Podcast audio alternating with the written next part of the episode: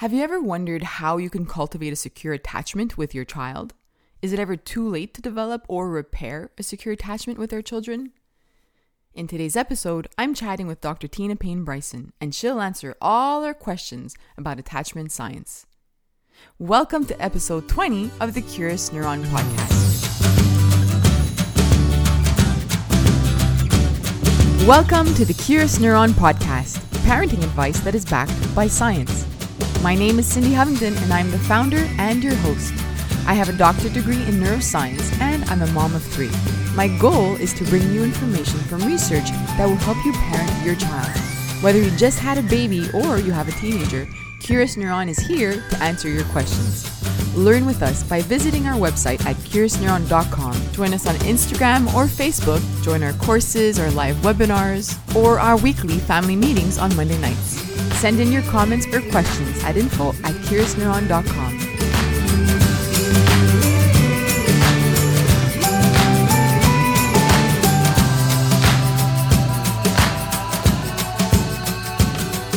and welcome back, my dear friends. I hope you're having a lovely week.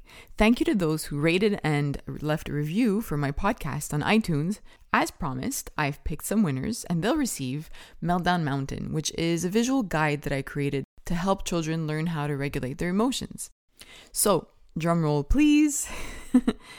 um, Stephanie underscore D14, please send me an email, as well as Silly Aaron and Aviv Rap. So, the three of you, please email me at info at curiousneuron.com and I will send you the PDF. If you're listening to this and you're like, oh man, I forgot, you know, we're all parents and I get it. So, for the next time that I come back here in two weeks, I will choose another uh, couple winners. This time, you'll have the chance to win my PDF that's all about how to teach your kids to play independently. So, if this is something that's of interest to you, please go and rate my podcast on iTunes and leave a review. I've really been enjoying getting to know some of you um, that attend our free weekly parenting support group. So every Monday night at 8:30 p.m. we meet and we discuss a different topic. And uh, the last Monday of every month, so next week will be a Q&A. So if you'd like to join to ask any of your questions, please visit our website at curiousneuron.com and click on join the family. You'll get a Zoom link and that way you'll be able to come on Mondays and come chat with me. We've also been working on our Better Me, Better Parent challenge. And basically, this is uh, a challenge that I created. It's 12 weeks, and every two weeks, I launch a new part of it. And this past week, we spoke about how we were parented when we were young and what we want to apply now and what we don't. Two weeks before that, I released the self evaluation package which was all about discovering ourselves and finding out what brings us joy and what um, our values are and what's important to us. And all of this is because I think it's really important that we always work on ourselves and that we take time for ourselves as parents. And that will translate into better parenting because we'll be uh, more comfortable. We'll have our boundaries and our rules, both personally and as a parent. And this is something that's important. And the more regulated we are, the better that we feel about ourselves and the better we feel about our environment. Again, that translates to us being a little bit more calm and, and parenting in a way that we're more comfortable with. So if you'd like to join us in this challenge, you can visit curiousneuron.com and click on join the challenge, which is right at the top of the website. We also have a membership for $10 a month for those who'd like to have a little bit more guidance from me and want to really work on their parenting skills and understand the science behind both parenting and their child's development. Some of us might have been raised in a way that we refer to as the old school parenting. And if you were raised this way, then you know exactly what I'm talking about, where, you know, there are lots of rules, it's very strict in terms of environment, and um, you don't have much say in, in what happens. What we're learning now through research is that there is an importance to building a connection with our children. And there's also a misconception in today's society that when we say building a connection, that we mean letting our child do whatever they want. And it's not that. Building a connection, um, I, I think the best way that I've seen it defined in terms of creating that secure attachment is uh, in a book called The Power of Showing Up, and they refer to the four S's. So a child needs to feel seen, soothed, safe, and secure. And that is why I am so excited to speak to the co author of this book, Dr. Tina Payne Bryson, because her work um, has really helped us parents understand. You know, what it is that's important for our children when it comes to secure attachment and their development, and what she talks about is also evidence based, which is very important to me. I have so much respect for her work and for the information that she puts out there, as well as the message that she shares in terms of the importance of attachment. I personally don't think that she needs an introduction, but just in case you've never heard of Dr. Tina Payne Bryson, she is the co author, along with Dan Siegel, of two, not just one, two New York Times bestsellers. One called The Whole Brain Child, and the other is No Drama Discipline. And these um, two books, along with The Power of Showing Up, in my opinion, are three books that we should all have on our shelves at home um, because they are not only important books for us to read um, right before we have kids, in my opinion, um, but they're also an amazing reference for when we're trying to understand our child, especially when they're hitting the toddler years. and we're not only trying to help them regulate their emotions, but we're learning how to or relearning actually, how to regulate our own emotions. In addition to being an author, Dr. Bryson is also the founder and executive director of the Center for Connection, which is a multidisciplinary clinical practice in Southern California. She has given um, keynote talks at conferences and has conducted workshops as well. And most importantly, she is the mother of three boys.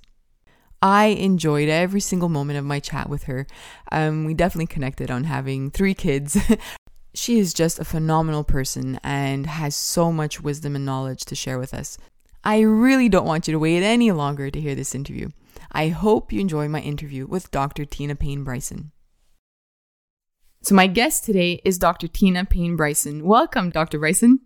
Oh, thank you so much for having me. I love what you do and I love Curious Neuron so much. So I'm honored to be with you today. Thank you. Well, I'm a huge fan of yours. I love the books that you've been writing with Dr. Daniel Siegel. And the one that really struck me, and that's what we'll be focusing on today, is where we talk a lot about attachment and creating a secure attachment. So I'd like to talk about that today how to create a secure attachment.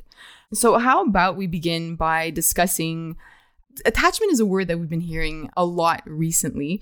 And I think there's a lot of misunderstanding still around it.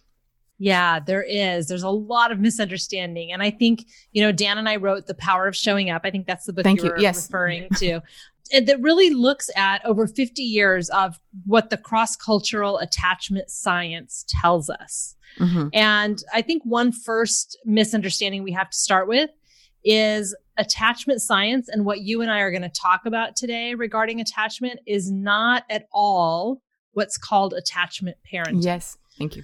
So, and I'm sure you addressed this on your show before, but attachment parenting is kind of a prescribed set of behaviors that parents are encouraged to do in order to create secure attachment. And I think it's definitely a misnomer. I really wish it was called something different. I think the intention behind it was to help parents really tune into their babies and build a bond with them. And, and so, you know, if parts of that work for people, I'm not saying don't do it. I think there are some really lovely parts to it. Often parents take it to an extreme, which any parenting approach taken yes. to an extreme is not a good idea. we could talk about that.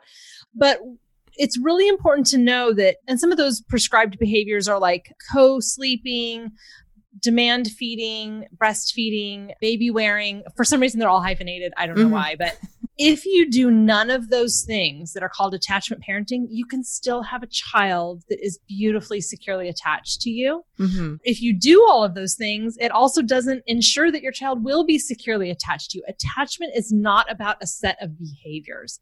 It's really much more about a way of being with each other throughout the lifespan that is a mammal instinct. And so attachment really is an inborn mammal instinct that at its fundamental core is about helping us survive. So as mammals, we're born very immature and we rely on an attachment figure or a caregiver to help us survive. So the attachment system is set up for us as mammals that when we are particularly when we are in distress. Mm-hmm. We are afraid, we are physically uncomfortable, we are in pain, that we have a biological instinct that makes us want to be close to our attachment figure so that we can be connected and protected to ensure our survival. That's really the foundation. And so Dr. Lou Cozolino, who's a, an interpersonal neurobiology colleague of mine, a clinical psychologist, I asked him, I said, if you could boil down attachment into one sentence, what would it be? And he's clearly a guy who knows. He said, it's about physical proximity to regulate our physiological and emotional states. Wow. So I, I know that's a big bunch mm-hmm. of words to say, but mm-hmm. it's really that when we have a need, particularly when we're in distress and we get close to our attachment figure, they regulate our physiology, meaning our body temperature, how fast our heart beats, yes. you know, how we move, all of these things. And then our emotional state. So if we're afraid or we're sad or we're really excited and maybe we are so excited we're out of control that really it's our attachment figure that helps us co-regulate those emotions and regulates our, our physical state. So you can see it's not about a prescribed set of behaviors. Mm-hmm. And our attachment to be connected and protected is through our entire lifespan. So we all have attachment needs as adults as well. You think of when you are in distress or you're feeling that stress within your body and somebody gives you a hug. I know it's not the attachment figure, but that yeah. sort of melting into them. Yeah. I guess that's the feeling. Yeah. And I think one of the biggest parts of attachment is about attunement, mm. right? And attunement, I guess a good way to explain that is to think about musical instruments tuning to each other. Yes. It's really about paying exquisite attention to really the mind of the other or, or what the other might need or what they're feeling and really tuning into that mind behind their behavior. And when we do that, when we tune into another person's mind, our social engagement circuitry, which are really the parts of our brain that allow us to notice social cues and mm-hmm. be able to talk and listen and smile and do all of these things. All of that can be turned on when we feel safe enough. And so when someone tunes into us, it actually does regulate our nervous system. It doesn't even have to be an attachment figure. Mm-hmm. You know, it could really be even a stranger who hugs us yeah. if it's safe, if it yeah. feels safe.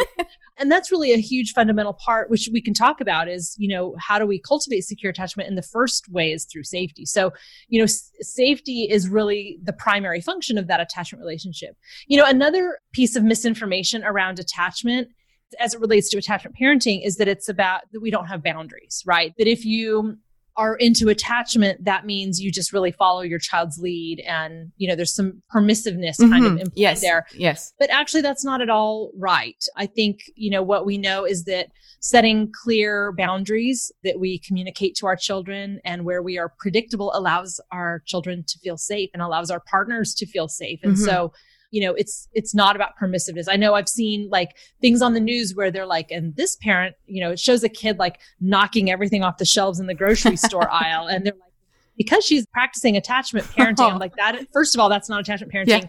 and attachment parenting is not attachment science. So yes where we get a lot of our attachment science from is, as I mentioned, over 50 years of cross cultural research. And particularly, one really quality um, batch of our data comes from a longitudinal study that was out of the University of Minnesota and Alan Sroufe did these amazing longitudinal studies where he he started with an at-risk population, these moms who were pregnant who had never become mothers before, and those children that they were pregnant with are now in their 30s and 40s, and they're still studying them. And they watched those kids in schools and in summer camps, and they've collected all this data over time. And here's the punchline of that longitudinal work is that one of the best predictors for how well kids turn out is that they have secure attachment with at least one mm-hmm. person. Mm-hmm. And this research is so full of hope because the single best predictor for how well we are able to provide secure attachment to our children or our partners or our friends or whatever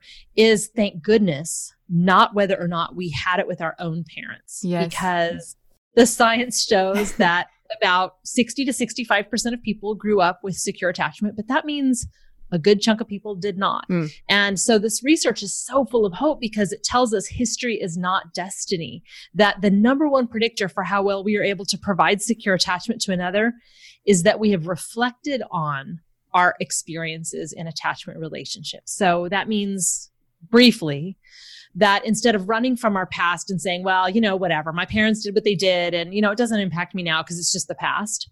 Or instead of being flooded and preoccupied with our own history that intrudes upon us all the time and really dictates our reactivity that we go gosh you know my parents didn't really show up for me or mm. they didn't make me feel safe yeah. or when i was upset they told me to you know shake it off and stop crying and i was really alone a lot or my parents worse you know to say my parents were the source of my fear and the mm-hmm. source of my terror they were not a safe I didn't feel connected and mm-hmm. protected. Mm-hmm. And that was really hard for me. And here's how it impacted me. It's really coming up with what they call in the literature a coherent narrative, where we reflect on those experiences and make sense of them. And when we do that, the research shows that we can have what's called earned secure attachment, where we're able to then tune into the people around us and communicate with them and show up for them in ways that allow them to build trust and secure attachment with us. I love that you mentioned this because, you know, something that I've posted about often is the hardest part of parenting, especially when you have, let's say, a toddler, you might think that it's their behavior and that you need to figure out their behavior and work on their behavior. But in the end, it's us. It's that moment as a parent where kind of your past comes running back and it just floods your mind and yeah. you start questioning everything that you went through as a child, good and bad. But and yeah. it's only because of the stage that you're in as a parent where you're trying to deal with big emotions your child is having, but it's also about your own emotions and your emotions will impact how you respond to their emotions. So, you know, I'm happy that you mentioned that because parents have often wondered in my environment, you know, if I don't have that secure attachment, is it too late? Will I be able to offer that to my child? So I'm really right. glad that you mentioned that, that it isn't too late. It's never too late. No. Mm. In fact, if you if your children are grown adults, it's not too late ever. Mm-hmm. And I think such an important part of this is, you know, you're right, it is an ongoing process. So, you know, I love to talk really about what are the things we do in the everyday moments mm-hmm. that we use these four S's of safe, seen, soothed, and secure to cultivate secure attachment. Because that other piece of really doing our own work and reflecting on our own stuff it's an ongoing process. It's mm. not a one and done. Like, okay, I journaled about that. Um, no. and I'm done. Or I went no. to therapy for eight sessions and now I have a coherent narrative and no. I will never have to deal with it again. Yeah. Because you're right. As our children move into different phases and as we move into different developmental phases mm-hmm. as parents, stuff gets activated. And I think one of the best ways we can do this, yes, therapy can be really helpful in the power of showing up at the end of each chapter. We have some questions for self reflection. Mm. Journaling can be really helpful. Even just talking to your trusted friends or your significant other about your childhood experiences, those are all great. But for me, one of the things that I think is such an important way to shift our thinking is that, you know, sometimes we all act in ways as parents that we don't feel good about. Yes. Where we're out of control. We flip our lids. We act immature. We are unpredictable and we yell at our kids all of these things. And in those moments, we can feel really badly about it mm-hmm. afterwards. Mm-hmm. And we can go down a shame spiral and we can be like, how could I do that to my child? Like, I'm such a loser. Like, why am I, you know, we, and we can go down the shame spiral. Yeah. What I really love for all of us to do is to shift our thinking about those moments. First of all, the attachment research says you do not have to be perfect. You can mess up all the time as long as you repair with your children, right? Repair, and, exactly and that's really one of the big parts of that first S of safe is that when we are unpredictable and we act out in really bad ways towards our children, that we always want to become predictable by making a repair mm-hmm. and saying, I am so sorry I handled myself that way. I really wish I had done that differently. I'm so sorry. Will you mm-hmm. forgive me? And sometimes I even ask for a do over, right? And then we can get back to where we were. Mm-hmm. And after that moment, I think what I love to try to do is to become curious. So instead of going into shame, to become curious. And, and when we sit in curiosity, it actually engages the higher structures of our brains that allow us to be more insightful and mm more regulated. Mm-hmm. So to say in that moment, okay, Tina, what got in the way of me being the parent I wanted to be in that moment? And what is it that I need right now? Mm. And what is the meaning of that for me? And sometimes the meaning of it is I haven't peed by myself in two years and I'm exhausted and I'm really hungry and I hate these clothes that I'm wearing because I feel so gross. Are right? you in my brain? so sometimes that's the meaning of mm-hmm. why I acted so immature and threw the dice across the room during family game night and which we now refer to as the Yahtzee incident, right? and you know, maybe that's the meaning of the behavior. Mm-hmm. But maybe the meaning of that behavior is really about something I need to make sense of, where I say, you know what? My dad was really intolerant when I got upset. Mm.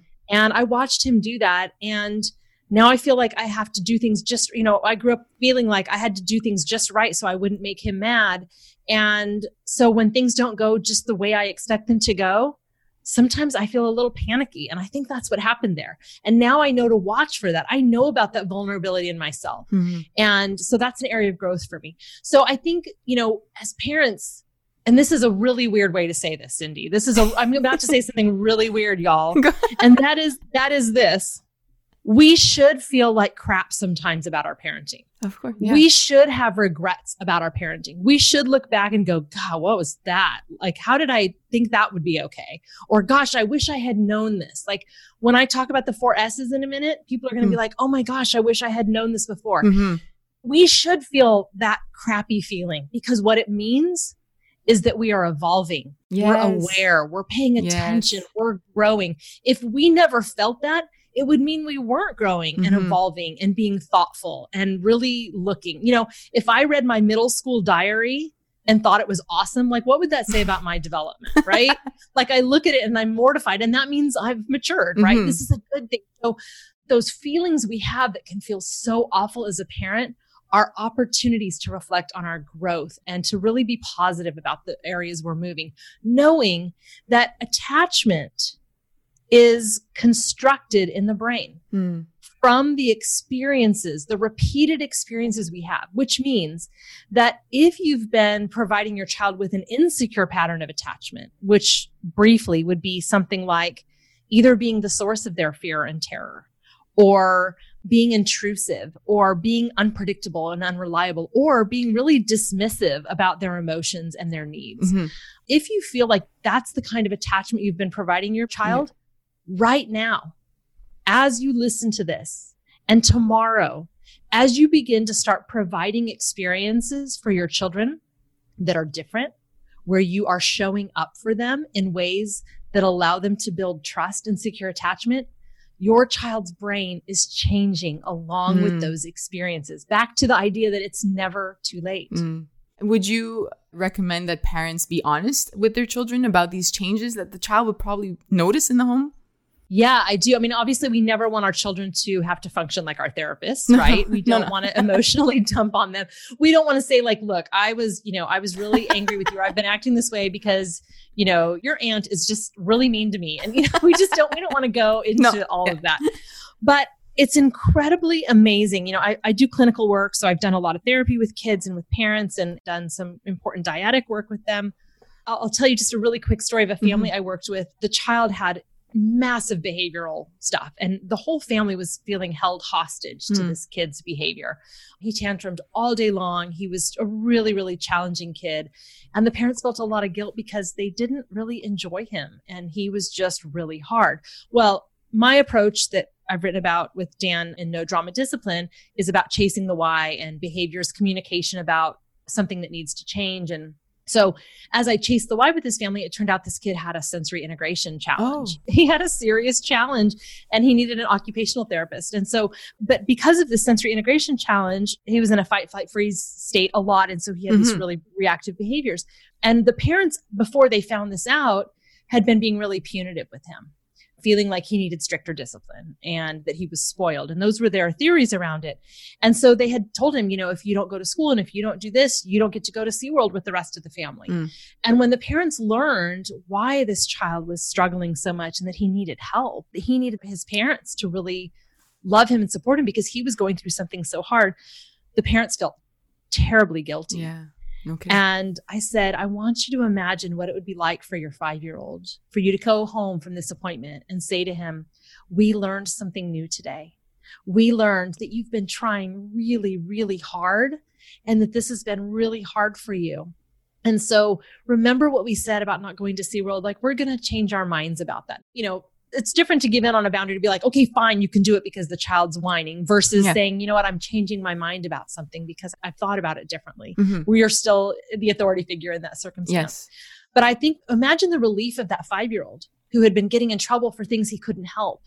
And then his parents to go home and say, We learned something new. We're going to do things differently. Imagine his relief. And so I think it can be appropriate and really intimate to say to our children, I've learned something new. I'm going to, I'm working on something. Mm-hmm. I'm going to try to be a better listener. I'm going to try and give you more love and more hugs when you're having a hard time.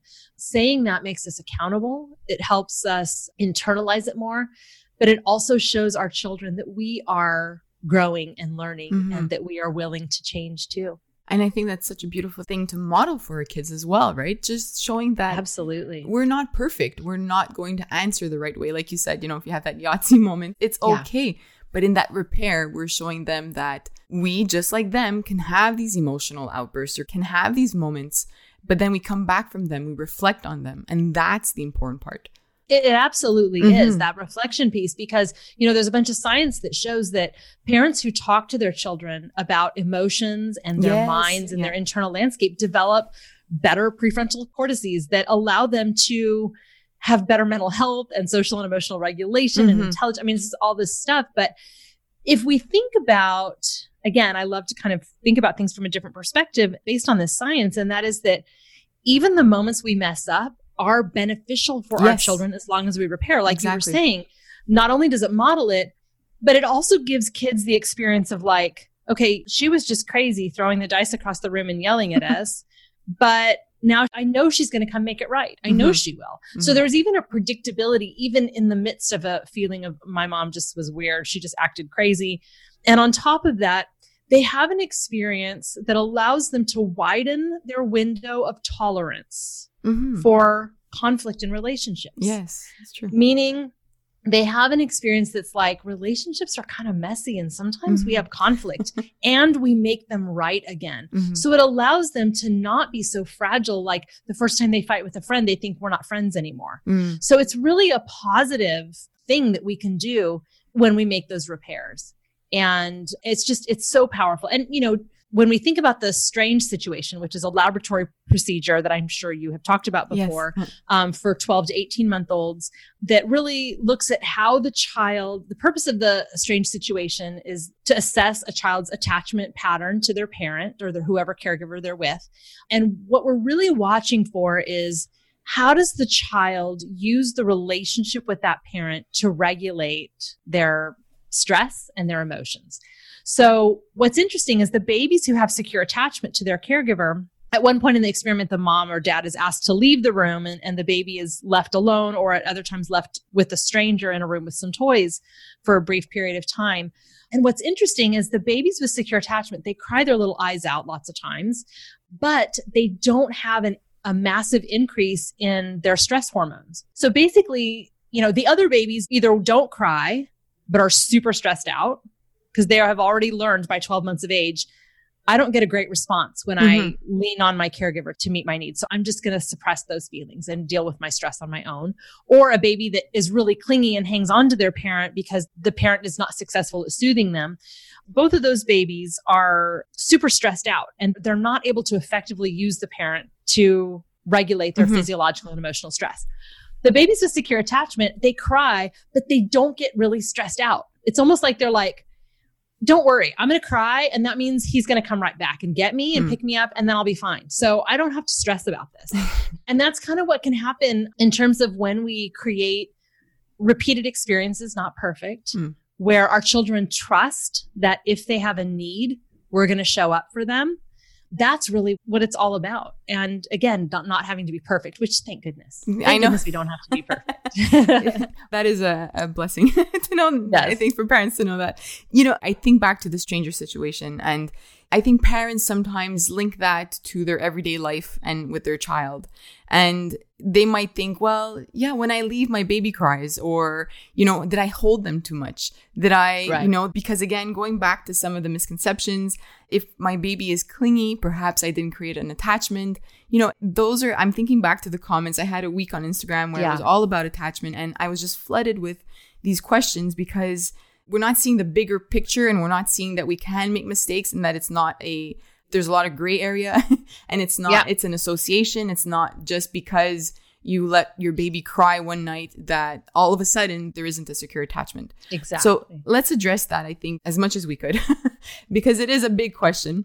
It's a huge question. Mm-hmm. And I mm-hmm. think typically when parents ask those kinds of questions that you're talking about, where they're worried about their child's attachment to them, usually those parents that worry about that are the parents who are providing secure attachment to their mm. kids. So let's just let's just start yeah. there. You know, if you're thinking about it and worried about it, it means you're being a really intentional parent mm-hmm. and you're mm-hmm. probably a way better parent than you think you are. I love that second, yeah. Second, you know, we have to think about how through development, there are periods of progressions and periods of regressions. And that is how the developmental trajectory works. Mm-hmm. So let me give it an example. So when kids hit around four, five, six, they often have a second wave of separation anxiety. Yes. Mm. And parents get freaked out they're like, oh, does that mean my child doesn't have good secure attachment with me? Does this mean they have anxious ambivalent attachment? We should never judge single behaviors in a developmental period of growth mm. as being the meaning and determining what's happening with our child's attachment. I mean, the strange situation is a specific laboratory procedure mm. with a stranger where the parent leaves and they're they're actually trying to create distress for the baby in that situation to mm-hmm. see how they activate the attachment system.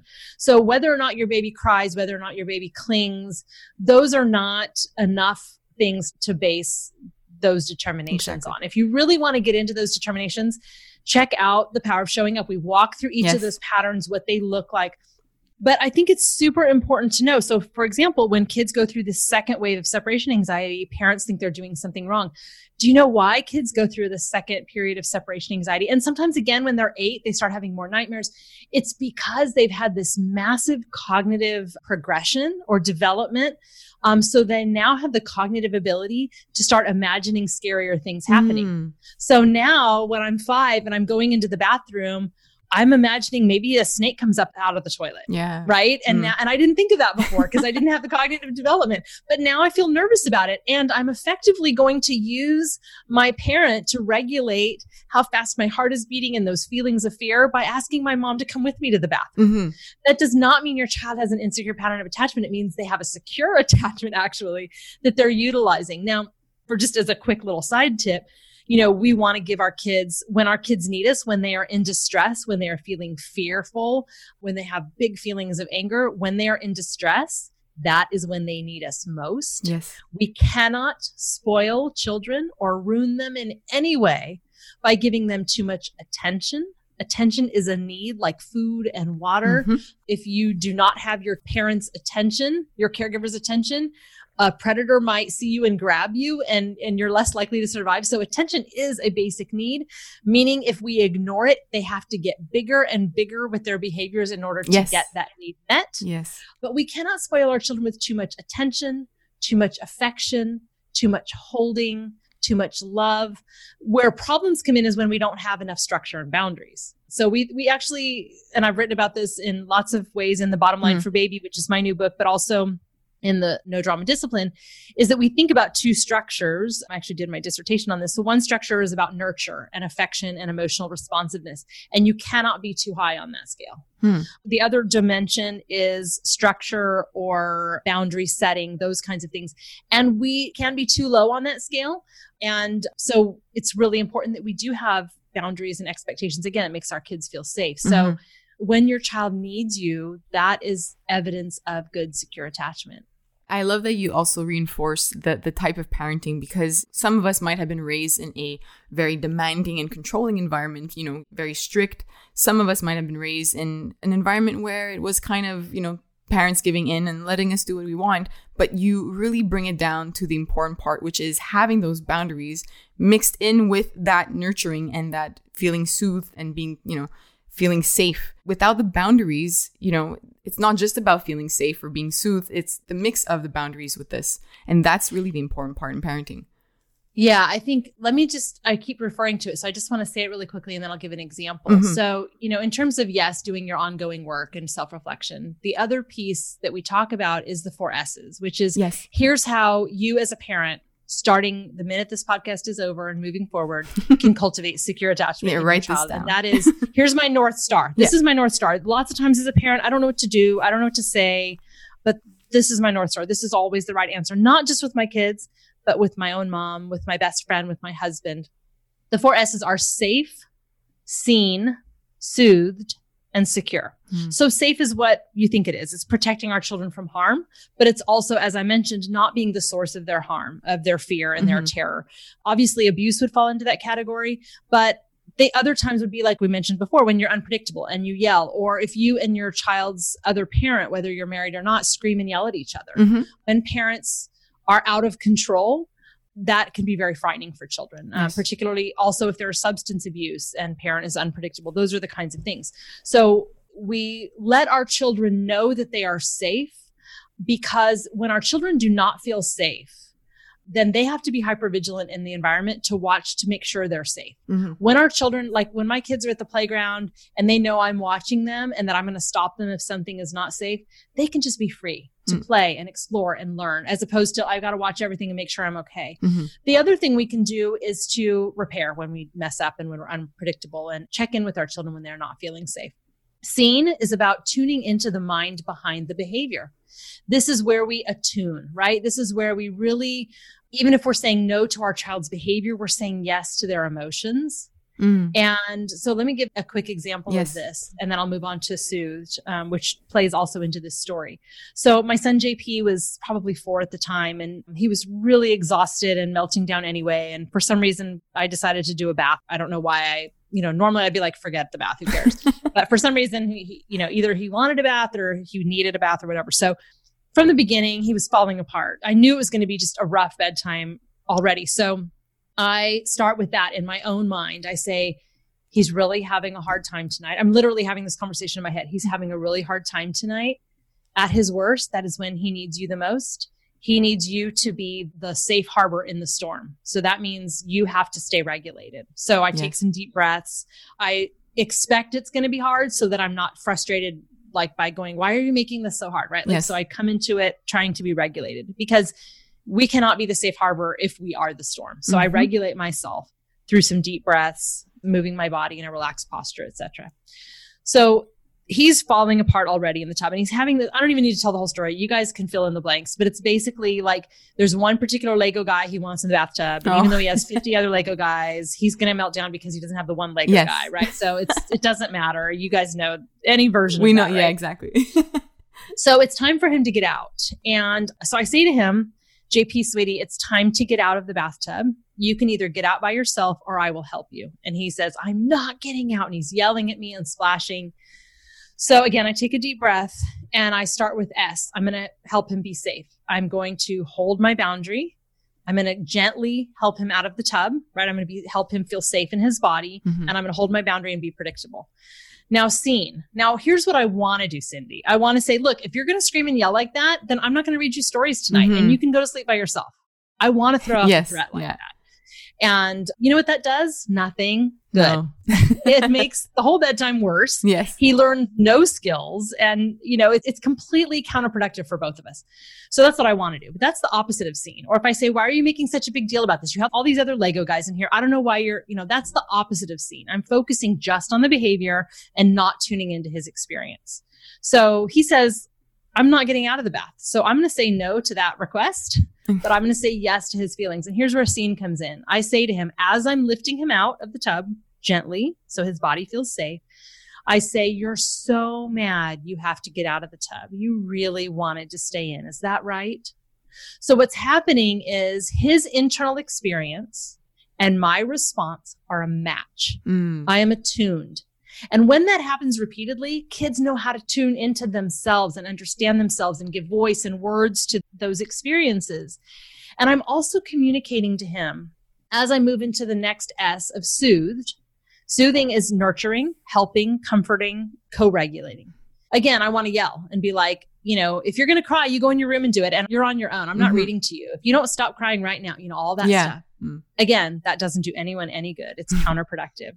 So I wrap the towel around him and physical comfort and soothing is huge.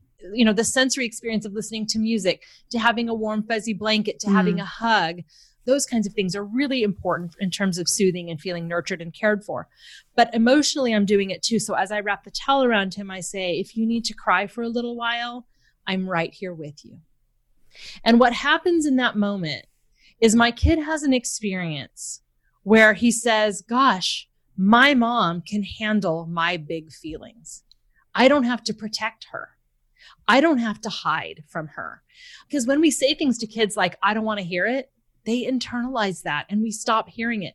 Or when they complain and they're, they act spoiled, right? And they're like, you're not going to let me have popcorn too. And you're like, are you kidding yeah. me? Like, you know, we get so mad and it activates fear in us that our children are spoiled. Mm. What we really need to do in that moment is say, note to self we need to do some skill building around gratitude. And we're mm-hmm. going to start doing that every night at dinner. So that's what I'm going to do about that behavior. But right now in the moment, my child is saying, I'm really disappointed. I'm not going to get popcorn because I kind of expected I would when we watched the movie. Mm-hmm. And if I criticize him and say, you know, I can't believe you're being so spoiled about that. When we criticize our kids or we threaten them or we say, I don't want to hear it, it feels bad to them. And mm-hmm. the brain's like, that didn't feel good. Don't do that again. Yeah. So we actually start pushing them away from us. That can all be repaired. All mm-hmm. of it can be repaired. Mm-hmm. So in that moment, I communicate to him, I can handle your big feelings, which means I trust that you can handle your big feelings. And this is where it's so, I'll tell you, one of the, I think, most important things I've learned through all of this as a parent and in the science is that when my kid is laying on his bed, kicking his feet and screaming because he doesn't get to stay up as late as his older brother, and he feels left out and he feels it's unfair and he's exhausted and dysregulated. In that moment, I don't have to use a ton of cognitive and emotional energy to figure out how do I fix this? How do mm. I distract him? How do I make this go away? All I have to do is incredibly liberating to get to this place. the only thing I have to do is to show up with my presence in that moment and say, I know it's so hard when you feel disappointed, and I'm right here with you while you feel it. And that's what builds resilience instead of fragility is allowing our children to experience their big feelings with enough support without us doing everything for them or fixing or distracting or all of those things is to really show up and be present. So I'll lead that to the last S, which is when our kids have not perfect, but enough repeated experiences, even if you just start today, of feeling safe, seen, and soothed, then they get that fourth S, which is secure attachment. Mm. And I don't mean like my parent makes me feel good about myself. What I mean when I say secure attachment is that the brain has wired to expect, we call it a mental model. The brain has wired to expect and trust that if I have a need, my people are going to see it and show up for me. Yes. Hmm. I am not alone in my need. That's what attachment is about, which means we don't have to do it all the time. But something even bigger happens than that, Cindy. And that is that our children then learn how to show up for themselves. They learn how to keep themselves safe, how to see and understand themselves, how to soothe themselves, and then how to provide that secure attachment in their other relationships, their romantic relationships and their future children. Mm. And I just want to say one other thing that's a huge misunderstanding. When kids are at their worst, when they need us the most, it often looks like really terrible behavior, disrespectful behavior, acting out behavior, out of control behavior. And parents are afraid that if they do the four S's in those moments and say, You're having such a hard time right now, you sound really angry, I will listen. I'm here with you while you feel that. That it's going to reinforce the bad behavior or it's going it's, to, yes. yeah, that yeah. it's reinforcing bad behavior mm-hmm. or it's making your kid too fragile. Like, you know, the rest of the world's not going to do that. You know, how are they going to learn to soothe themselves if you do that? Well, what we know from the brain is that the brain develops what it gets practice doing. And so even the whole idea of self-soothing in young infants is actually kind of a dumb idea because the way we learn to self-soothe is by having repeated experiences where we are falling apart, we are dysregulated, either we're physically uncomfortable or an emotion has really overwhelmed us. And our nervous system is in a reactive, stressed state. And then our person, our attachment figure shows up in that moment and co-regulates us. And, you know, when I lift a weight over and over, it builds my muscle. And it's the same thing in the brain. We, we do reps, right? We do repetitions of the weight, our muscle gets stronger. when we have reps of being dysregulated, falling apart, and our caregiver helps us move back to being regulated because they've shown up for us, they've helped us feel safe, seen, and soothed and to trust that we're going to be there the next time they need us to secure, then those brains get reps going from dysregulated back to regulated. So that's how they learn to self soothe is by us showing up for them. Mm-hmm. And the research is super, super clear. Decades and decades and decades of peer reviewed science that shows that when children feel safe and secure, they move to independence automatically when they are developmentally ready. Mm-hmm. And if we force independence prematurely, like, no, you're a big girl, you can go to the bathroom by yourself, and your kid's truly terrified, mm-hmm. it actually makes our children more dependent. They either have to turn off their emotions, which you know never works mm-hmm. very well. What we resist persists in bigger ways, or they learn that you can't handle it. So they're like, gosh, you know, when my parent tells me, like, don't worry about that, stop being so afraid about that. You don't have to worry about that. Kids are never like, oh, good, that's really helpful. I'm not afraid anymore. It just mm-hmm. doesn't work that way. But what happens when we tell them to not worry or to not be such a baby about something or you'll be fine or whatever is they're like, gosh, I still feel that fear but I'm alone in it. Yes, exactly. So we really, that's what our kids need most. And, you know, the four S's are what we need from our partners too. You mm-hmm. know, it's an easy idea to say, okay, look, you may not know what to do, but in the moment, help your child feel safe, seen, soothed, and secure. And by the way, when you do that, it actually moves their brain from a reactive state into a receptive state. Yes. We can actually be more effective disciplinarians in those moments. And what I mean by disciplinarian is teacher when they're in a reactive state, they can't learn. And discipline is all about teaching. Mm-hmm. So our kids can be self disciplined for themselves, right? And handle things on their own. They can't learn anything when they're in a reactive state. So the four S's actually makes them more receptive for discipline to be more effective. And that's when we address the behavior. But I think, you know, it's a simple idea to go, okay, look, just do the four S's, but it's not always easy to do. And so what that means is that as parents, we have to show up for ourselves. We have to make sure that we feel safe, seen, soothed, and secure, and mm-hmm. that we're mm-hmm. caring for ourselves so we have the capacity to do it.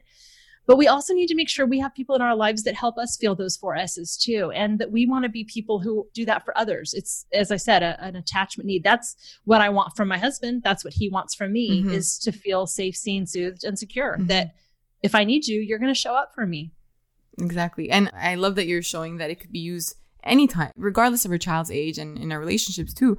This is something that we can apply right now. Like you said, tomorrow, we can start working on that. What if a parent is listening right now and they realize that they're not themselves feeling safe, seen, and soothed? What can they do in this moment? Because as you mentioned before, if we are not in a good place, I guess, or in a and yeah. feeling secure, then we can't provide that, or we're gonna struggle to provide that for our kids. Yeah.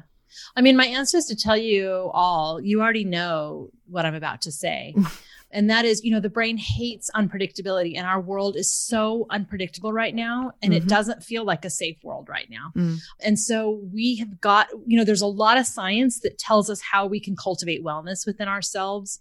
The number one thing, if you're not feeling safe and you don't feel like you have the capacity, first of all, know that you know, if you have small children at home and you're also trying to work or you also have something else going, or even just if you have a kid, you know, just that yeah. alone, sometimes the demands of what is required of us as parents and our capacity in that moment are not a match. Mm-hmm. And, you know, in those circumstances with kids as an interventionist, I always think, okay, look, if the demands of the situation are really high and the child's capacity is lower than those demands, how do I reduce the demands and how do I build the kid's capacity so it's a fit? Mm. So I think as parents, as you're listening to this, if you're not feeling like you have the capacity to do this or you don't feel safe, first of all, to say, a lot of people are feeling that right now. Okay. Mm. And so I'm not alone in this. Mm-hmm. So that's important.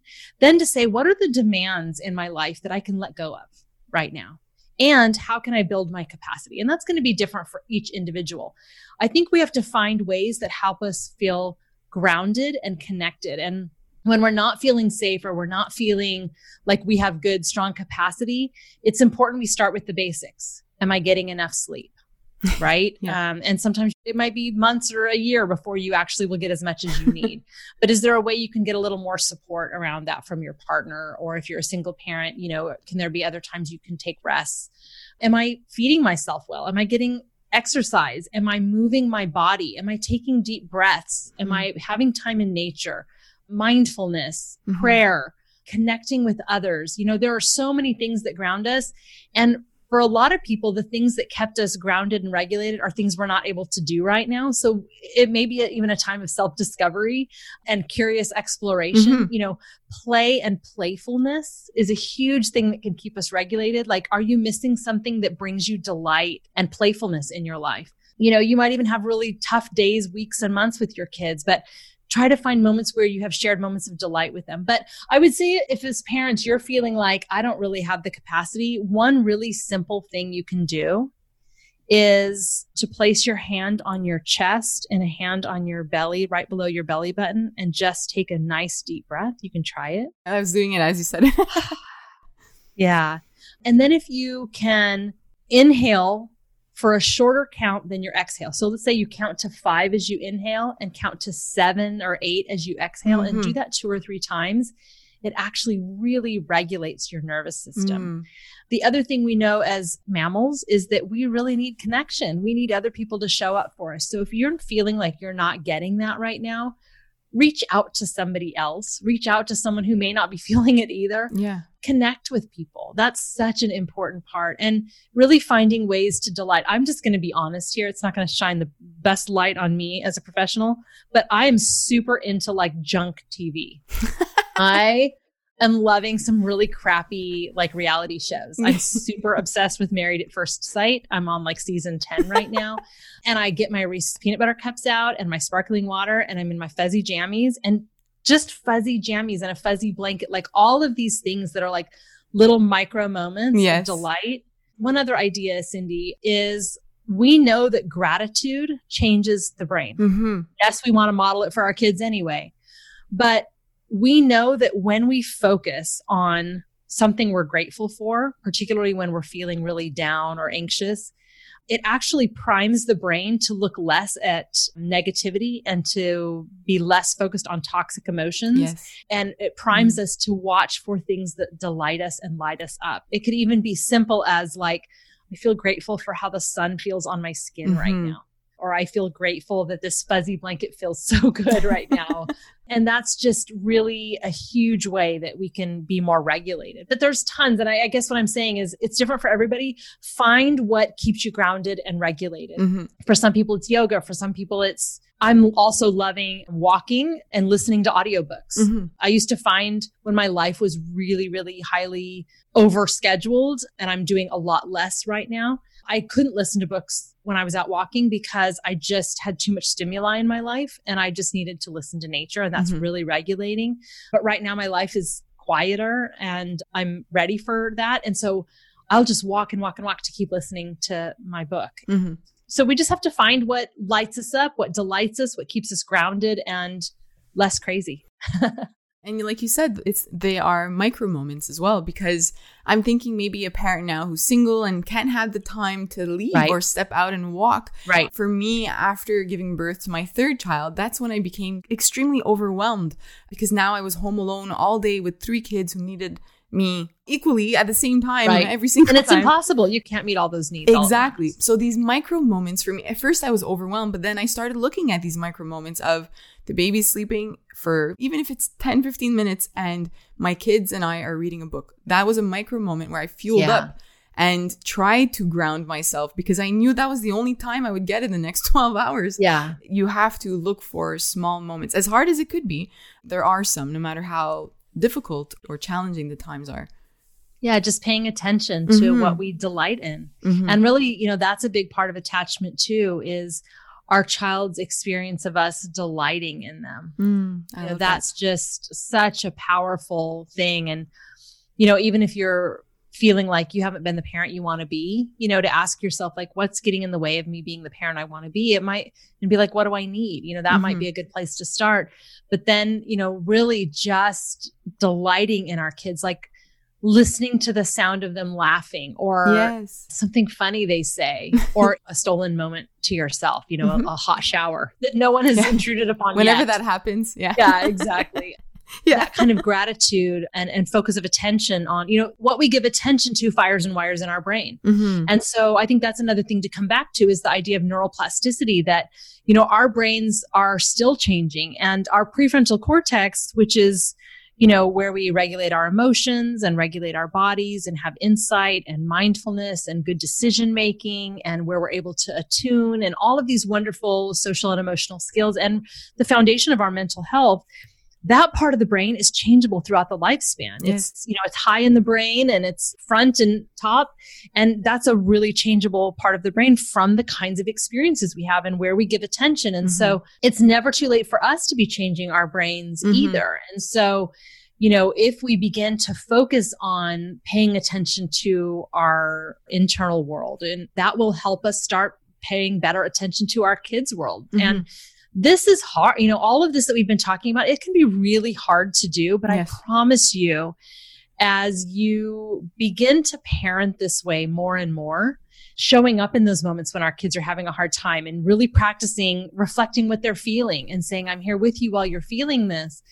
When we do that repeatedly, it becomes more automatic in our brains. We mm-hmm. have that neural plasticity and it becomes who we are and it becomes a new automatic for us. So yes. it's not as hard after we've been practicing. So just know if if it's hard right now, stick with it mm-hmm. because it will become more automatic for you. Now, you know, when my kids were little, I yelled a lot. I was overwhelmed a lot. I wasn't getting enough sleep all the time. And I yelled and I would always repair. And my youngest is now 14. Honestly, Cindy, I don't remember the last time I yelled. It's been years and years. And I bet my kids wouldn't remember the last time I yelled.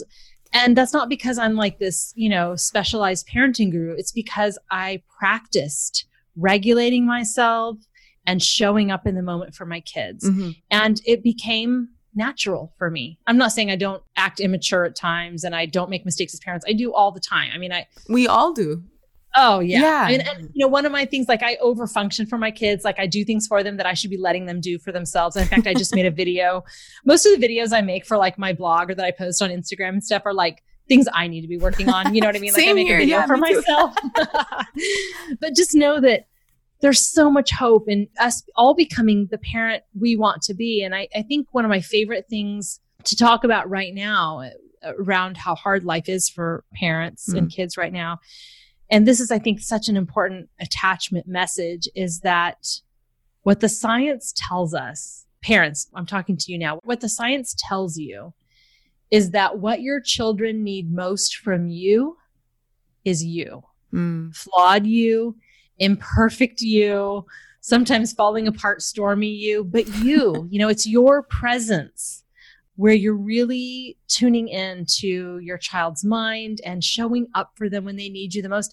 That's attachment. Forget yes. about the behaviors, forget about the perfection, forget about my child did this. Does this mean that? Yes. It's mm. about a quality of presence where we show up for each other. Mm. And that's really what it's about. All of us are better parents than we think we are. Truly, truly. Mm-hmm. We are our children's heroes. Mm-hmm. And really, what they need from us is us. It's true. And, you know, that's why we need to make sure that we are okay. Exactly. Yeah. Yeah. It's so important. I want to touch upon two little topics just because I know that this was a common question I received online. And, you know, people often will think about childcare when they talk about attachment because you yeah. did mention that one provider, that one attachment figure. What happens when a child begins daycare um, yeah. or enters childcare when there's a new caregiver in their life? Yeah, I'm so glad you brought that up. And just as a quick note, my first solo book just came out a couple months ago called The Bottom Line for Baby. And yes. It's about 65 topics where we receive the most competing information about, like mm. where you read one thing, then you read another, and they're in contrast with each other, or you yeah. talk to three different friends and they all have a different opinion. Um, and it's really about the decisions we have to make that we get a lot of competing information about. And it's done alphabetically. So there's a child care entry, you turn to child care. and the way each entry is laid out is here are the different perspectives here's what the science says and here's the bottom line. Mm-hmm. And then in mm-hmm. some of the entries, I also add a note from me where I weigh in personally because I felt really committed to just objectively reporting the science, even though I might disagree with it. So there's some of them where I couldn't help myself. It's like a note from Tina. And I'm like, okay, here's what I think. But the section that I wrote, I've gone deep into the literature on childcare and even looking specifically at child care centers versus single care providers like mm-hmm. a family member or a nanny and all of these things. And here's what we need to know about attachment. Human attachment can be to many people. Yes. So mm. there's, you know, for a long time, people wrote about the mother being the attachment figure and it has to be the mother. Not true.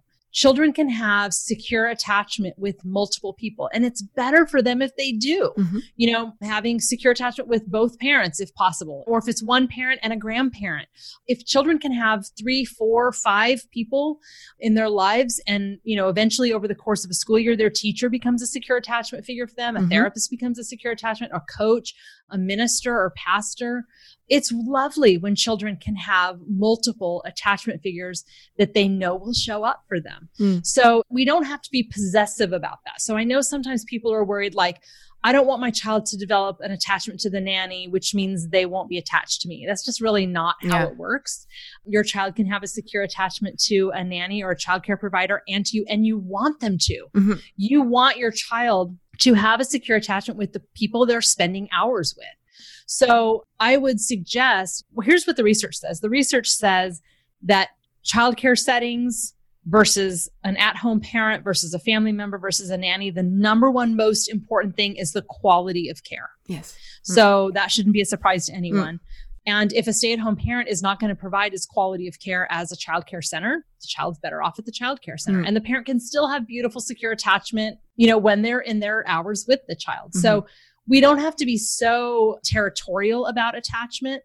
And we really want our children to be with people they have secure attachment with. So, if at all possible, when transitioning to a childcare center or a caregiver, having the child have repeated experiences of a warming up process where perhaps the nanny comes or the aunt who's taking care of the baby mm-hmm. or whatever comes to the child's home where the child feels safe and secure and the parents are there and they have repeated experiences over time building that secure attachment that familiarity is ideal or visits to the child care center first with the parent but children are incredibly resilient too and so children may have some separation anxiety at 1st mm-hmm.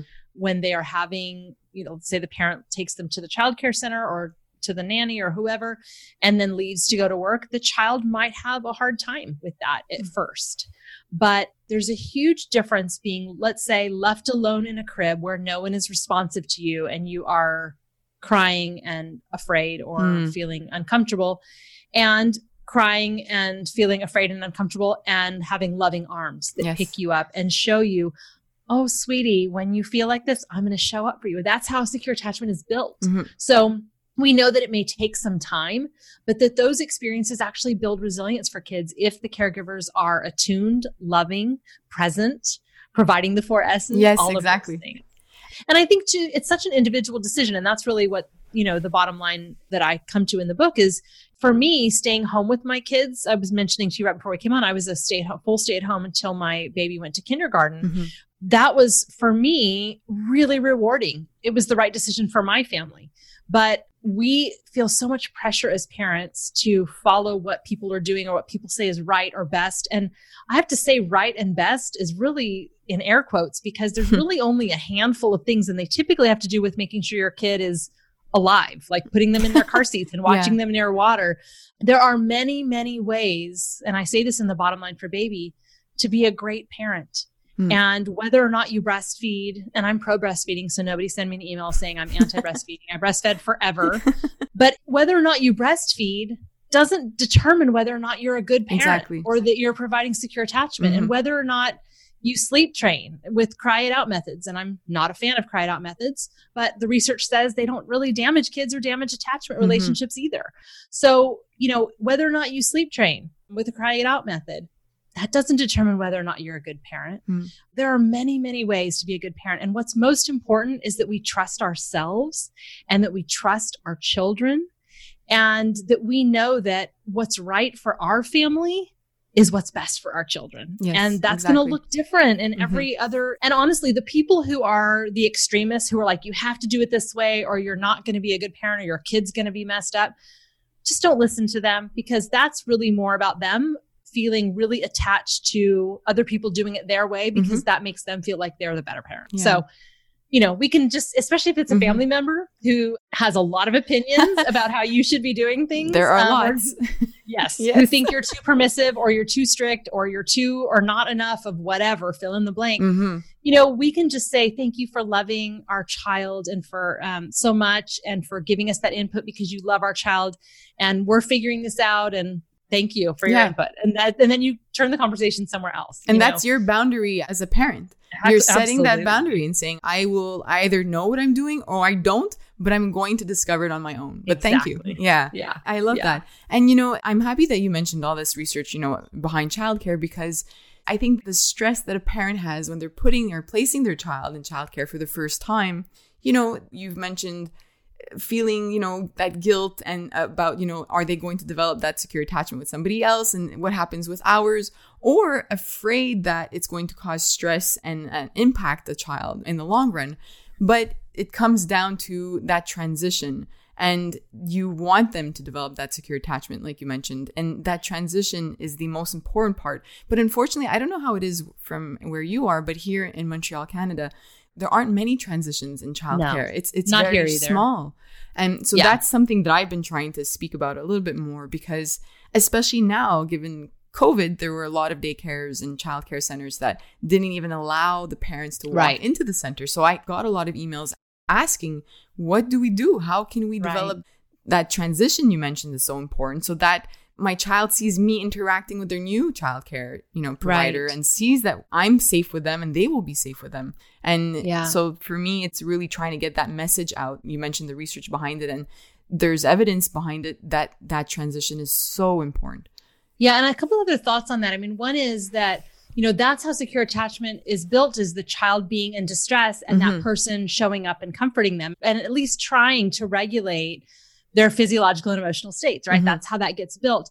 And I think it's really important too that we think about stress because you know we can think about stress and this is an oversimplified way to talk about it but it's helpful is we can think about stress as positive positive stress is like oh shoot i have that meeting i need to prepare for it Yeah. right it makes us do what we need to do exactly then there's tolerable stress. And stress that's tolerable is it's outside of our comfort zone, but not so much so that we can't handle it, right? Mhm. So tolerable stress is stress that's not too stressful and not for too long. And tolerable stress actually makes us more resilient because then we're like, that was really hard, but it's okay now. I Mhm. made it through that, right? And then there's toxic stress. Yes. And toxic stress is where it's too much, it's too stressful, or it's lasting too long. And that's actually anti resilience, right? That Mhm. actually does make us fragile and, and even can lead to some trauma. yes And I think it's so important to know too is you'll almost never hear me say, here's the prescription formula, do this, do this, do this, do this, Mhm. because it so depends on the caregiver and the child and the context and the circumstances and the minute and the hour. Like there's so many things. And that's why attunement is so important is to say, look, I know my child and I think that this is going to be a tolerable stress Mhm. that I have to drop my kid off. I can't even walk in and it's going to be stressful for my kid, but the teacher's going to comfort them and my kid can handle that. You know, I'm like, that's going to make them more resilient, right? Mhm. So I think sometimes we get fearful that our children are going to experience some stress. And we just have to remember, unless it's toxic stress and it's outside of what our child truly can handle and might be traumatic, it's okay for kids to feel some stress Yes. with enough support, Mhm. right? So that's the key. And then the other thing I would say, and this is a strategy that's in the whole brain child called name it to tame it, is that, you know, if you have a kid that's older, you can actually make a little book. And I, I have some stuff on my blog that you can take a look at around how to do this. But we really can help them tell the story of what's going to happen. So I made little books for each of my kids when they started preschool. My youngest is JP. And so I was like, JP goes to school. That was the name of the book. and we went on the website and I copied some of the pictures of the play yard in the classroom. And I just made a simple Word document. And I was like, JP will go into his classroom and meet friends. JP will have circle time and learn all kinds of things. JP will go to the bike yard and ride his bike, right? So I talked about those kinds of things. So Mhm. when we're doing a name it to tame a story, we want to talk about the facts. So what's going to happen? So that's what what does JP do when he goes to school? We also want to talk about the feelings or emotions. So in the story I wrote, sometimes when JP goes to school, he might miss mom and dad. Right. So Mhm. that's where I'm really helping him name what he might be feeling. Mhm. And then the third part of the story is a strategy of resilience or something the child can do to make things okay. So in these, one of the things I did for my boys is my kids are huge Los Angeles Dodgers fans. They just won the World Series here in the US. I don't know why it's called the World Series. National, maybe I should say it's the national championship. I don't know. Anyway, it's a baseball team Mhm. if you're not sure. and so my boys were huge Dodgers fans. And so I got some temporary tattoos. And so in the book, I said sometimes JP might miss mom and dad, but he can look at his tattoo and remember that mom and dad will be there soon and his teacher will always help him. So that's how the story ended. And clinically, I've worked with kids who deal with anxiety, a lot of anxiety, or have a transition coming up that might be really hard. And even with little kids, we can say, What animal do you think is the bravest animal? Mm. And they'll come up with eagle or cheetah or whatever, you can order on Etsy, you know, temporary tattoos of whatever that animal is. And you can do those little temporary tattoos that remind the kid, like, I can be brave. There's a storytelling around it. Name it to tame it is based on the science that if we accurately name what we're feeling, it actually makes us less reactive around those emotions in our brain. And so there's a lot of science behind that, but that's the mm. basic idea. So just naming the feelings and even with our babies saying, you know, I know you don't want mom to go. I love you. I'll be back later. Mm-hmm. You know, mm-hmm. just giving words to it and helping them get a sense of the story. And I use this a lot. You know, I breastfed forever and my kids would wake up in the middle of the night and want to nurse and nurse and nurse. And I remember when one of my sons was 18 months and he was still waking up and nursing a lot in the middle of the night and I just couldn't do it anymore. I was so exhausted. It wasn't healthy and it made me really short natured and impatient and all that to not be getting enough sleep mm-hmm. chronically. Mm-hmm. So I told my son I did a name it to tame it. Basically, I said, you know, when you wake up in the middle of the night, and you want milk, mommy's milk will be sleeping. Mommy's milk will be sleeping and mommy will be sleeping. But if you need some help, daddy will come and hold you. And so my husband got up with him and he would scream in protest. He wanted me and he wanted to nurse. But after a couple of nights, he was, and we would talk about it during the day. Mommy's milk is sleeping at night, huh? Mommy's sleeping at night, but daddy will come. and, you know, he was old enough to at least start getting some of that and to do some storytelling around it. Mm-hmm. And like I said, there's a huge difference between a child being left in a toxic stress state mm-hmm. or being left in a toxic stress state alone mm-hmm.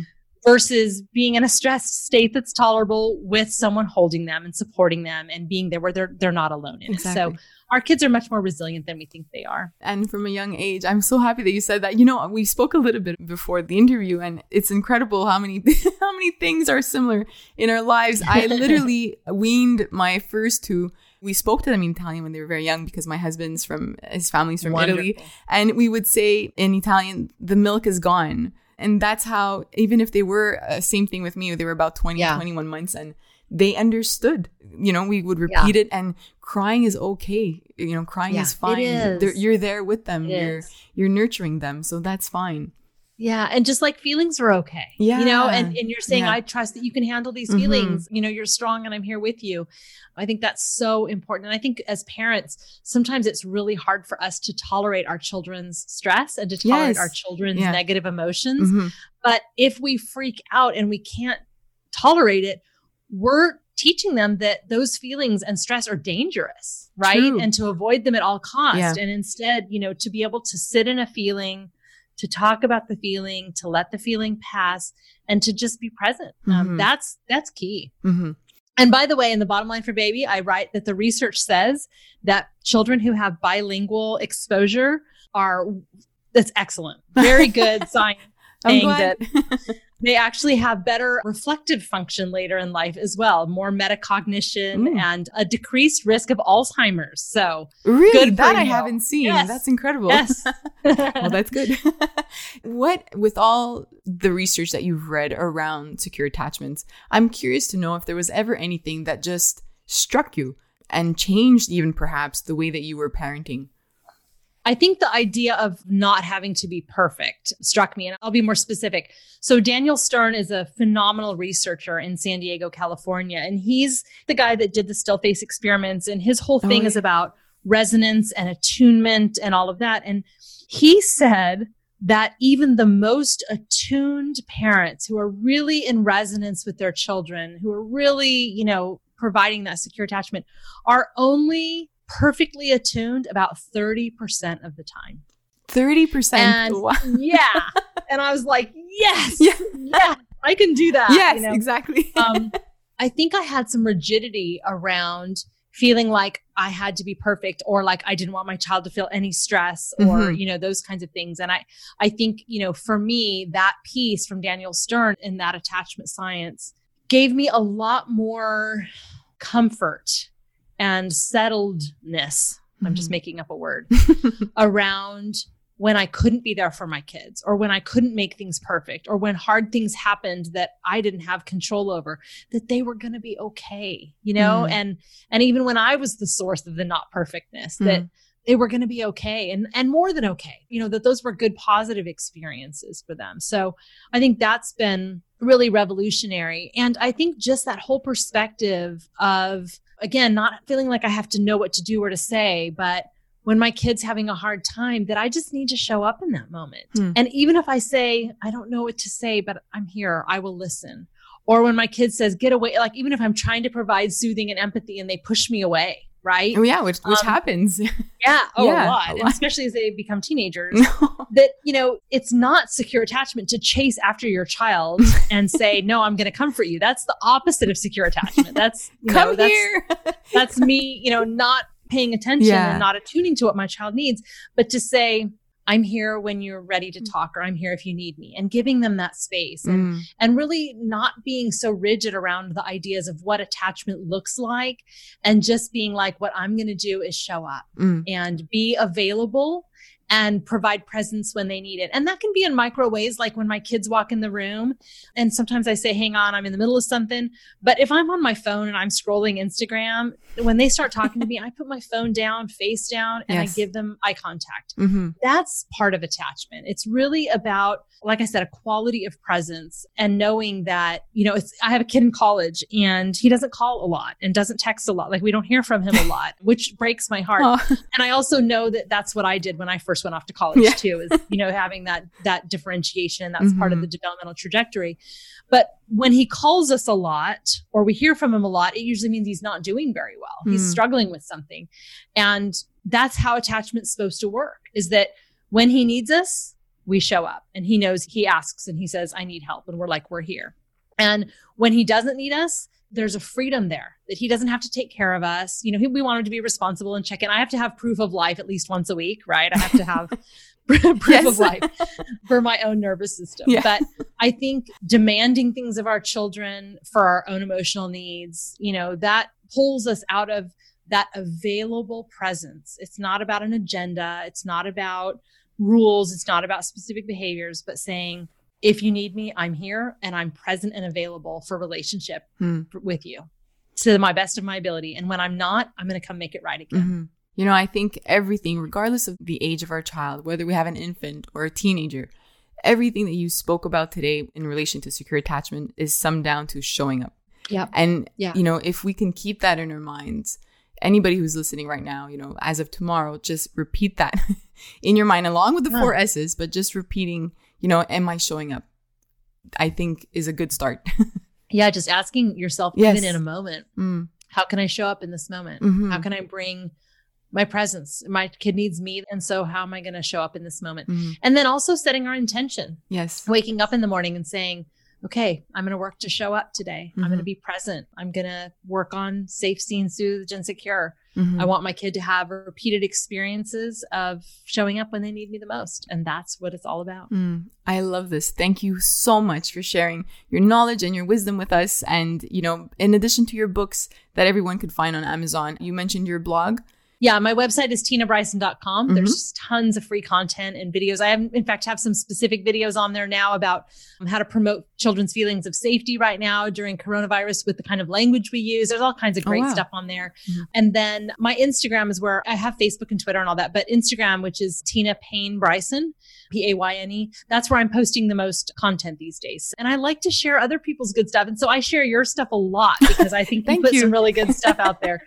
So I don't feel territorial about my content on my site. There's a lot of good stuff out there. And so I share what I like. So mm. if you follow me, you'll get more than just me. You'll get stuff I like as well. Thank you for taking the time from your schedule. And I hope we get to chat again soon, perhaps on a different topic from the bottom line.